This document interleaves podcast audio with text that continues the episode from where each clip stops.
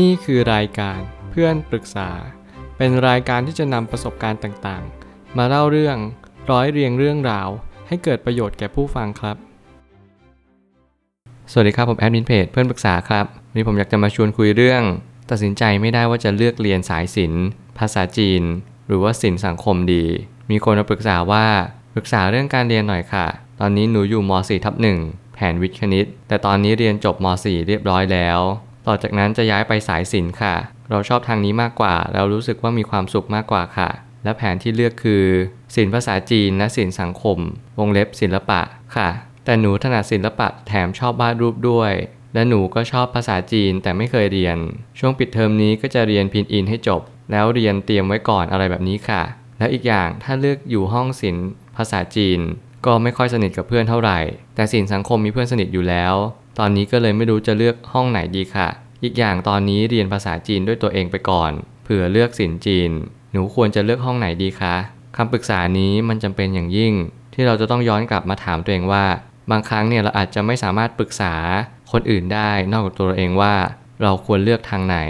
สิ่งที่เราควรปรึกษาคนอื่น ในการเลือกทางเดินก็คือ คุณมีความคิดเห็นยังไงกับทางเลือกนี้ กับทางเลือกนู้น เหมือนกับว่าให้เขาอธิบายว่าทางเลือก A กับทางเลือก B เนี่ยมันมีความแตกต่างยังไงกันบ้าง สิ่งเหล่านี้จะช่วยให้เรามีความคิดไตร่ตรองมากยิ่งขึ้นว่า เราควรจะเลือกทางไหน เพราะสุดท้ายแล้ว คุณจำเป็นจะต้องเลือกและตัดสินใจด้วยตัวคุณเอง ไม่ว่าคุณจะอายุเท่าไหร่ก็ตาม สิ่งที่สำคัญที่สุดคือการตัดสินใจ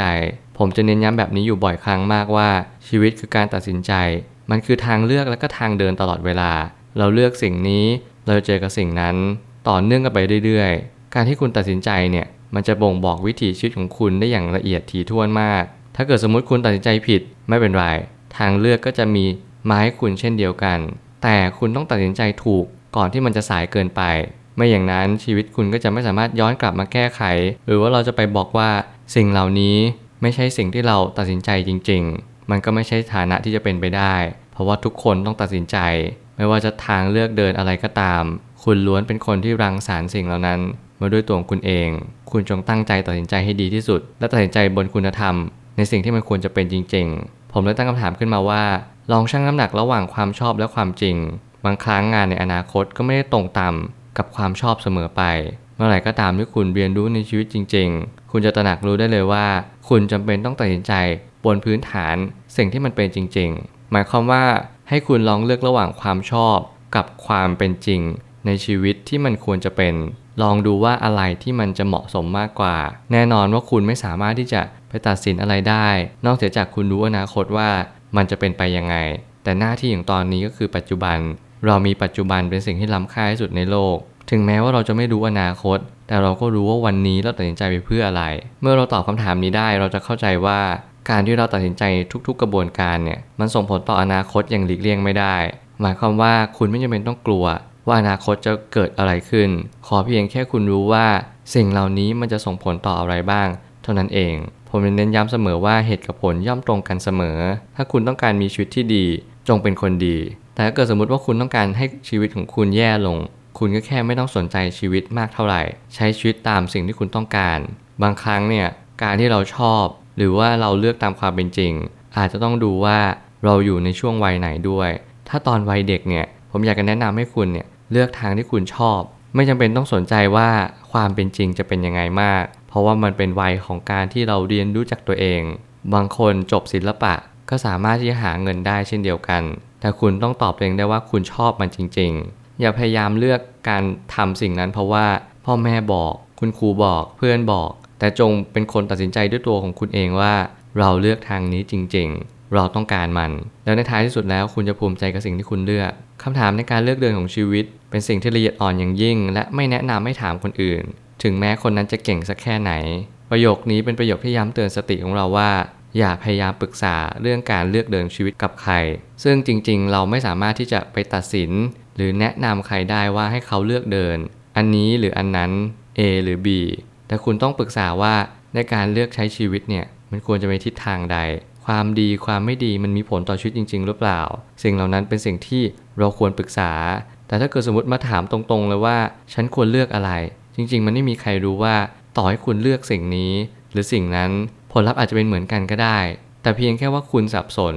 คุณไม่สามารถที่จะตอบคำถามตอนนี้ได้ว่า เราต้องการอะไรในชีวิตกันแน่ หน้าที่ของคุณก็คือพยายามหาความจริงว่าข้อ A และข้อ B เนี่ยมันมีความแตกต่างไงกันบ้าง เพื่อคุณจะได้รู้ว่ามันเป็นยังไง การย้อนกลับมาถามตัวเองเป็นสิ่งที่จำเป็นอย่างยิ่ง การรู้จักตัวเองอย่างแท้จริง จะทำให้ชีวิตของเราเต็มเปลี่ยนไปด้วยความภูมิใจ เมื่อไหร่ก็ตามที่เราภูมิใจตัวเองมากพอ คุณจะไม่กลัวการตัดสินใจ คุณจะมั่นใจกับการตัดสินใจทุกๆ ย่างก้าวของชีวิตของคุณ เพราะคุณมั่นใจดีแล้วว่า สิ่งที่คุณตัดสินใจ มันเต็มไปด้วยพื้นฐานของความเข้าใจตัวเอง การรู้จักตัวเองอย่างแท้จริง เมื่อคุณรู้จักตัวเองอย่างแท้จริงแล้ว คุณจะเข้าใจดีว่าคุณตัดสินใจไปเพื่ออะไรและเพราะอะไร หน้าที่ของคุณตอนนี้ก็คือ หาตัวเองให้เจอว่าคุณต้องการอะไรในชีวิต ไม่มีทางเลือกไหนที่แย่ ขอให้เชื่อมั่นว่าทุกสิ่งที่เราตัดสินใจนั้นคือโชคชะตาของเราเอง เลือกหนึ่งหรือสองก็คือสิ่งที่เราเป็นอยู่ดี แล้วนี่ก็คือคำตอบของชีวิตจริง ๆ ว่า ไม่ว่าคุณจะเลือกทางไหน นั่นคือโชคชะตา คุณจงตัดสินใจในสิ่งที่คุณรู้ คุณเข้าใจและคุณรู้สึกกับมัน ไม่ว่าจะศิลปภาษาจีนศิลป์สังคม ศิลปะอะไรก็ตาม หน้าที่ของคุณก็คือ ถามตัวเองว่า คุณต้องการเพื่อน หรือคุณต้องการภาษา หรือคุณต้องการศิลปะ หน้าที่นี้ก็คือ คุณจะเรียนรู้ได้ตัวของคุณเองว่า คุณต้องการอะไรในช่วงจังหวะนั้น มันไม่ผิดที่คุณต้องการเพื่อน แล้วมันก็ไม่ผิดที่คุณจะเลือกศิลป์ภาษาจีน คุณลองเลือกสักอย่างว่าคุณต้องการอะไรกันแน่ แล้วคุณจะมีคำตอบนั้นขึ้นมา โดยที่คุณไม่ต้องถามใครเลย เพราะว่าคุณรู้ว่าคุณต้องการอะไร เพราะอะไร สุดท้ายนี้ในอนาคตข้างหน้า เราจะพบว่าทุกการตัดสินใจ รวมมีผลต่ออนาคตเสมอ อย่ากกลัวที่จะเลือกเดิน แต่ให้กลัวที่จะเป็นคนไม่กล้าตัดสินใจเลือกเดินเสียมากกว่า เมื่อเราเดินทางมาสักระยะหนึ่ง เราจะเจอทางแยกที่ออกเป็น 2 หรือ 3 ทาง หรือมากกว่านั้น หน้าที่เราทุกคนก็คือตัดสินใจเลือกเดินว่า เราจะเลือกเดินทางนี้เพราะอะไร คุณจำเป็นต้องตอบคำถามนี้ด้วยตัวของคุณเอง เมื่อไหร่ก็ตามที่คุณยิ่งโตขึ้นมากเท่าไหร่การตัดสินใจจะเต็มไปหมดเลย คุณจะไม่มีทางรู้เลยว่าสิ่งเหล่านั้นดีหรือไม่ดีอย่างไร หน้าที่เราทุกคนก็คือมั่นใจคำตอบนั้น พยายามสอบทานเหตุกับผลให้ได้ ว่ามันตรงกันหรือเปล่า เราทุกคนต้องการมีชีวิตที่ดีขึ้นแน่นอน แต่เราไม่รู้ว่าการตัดสินใจเนี่ยมันมีผลกับเรามาก จงเลือกเดิน อย่างตั้งใจ คิดให้ละเอียดก่อนเลือก พอเลือกแล้วไม่จะเป็นต้องตัดสินใจอะไรแล้วเพราะเราตัดสินใจมาก่อนหน้านี้แล้ว คิดให้มากที่สุดเท่าที่ทำได้ ก่อนหน้าที่เราจะตัดสินใจ หลังจากนั้นปล่อยวาง แล้วก็ move on ผมเชื่อว่าทุกปัญหาย่อมมีทางออกเสมอ ขอบคุณครับ รวมถึงคุณสามารถแชร์ประสบการณ์ ผ่านทาง Facebook Twitter และ YouTube และอย่าลืมติด Hashtag เพื่อนปรึกษาหรือ f r ร e n d t a l k ด้วยนะครับ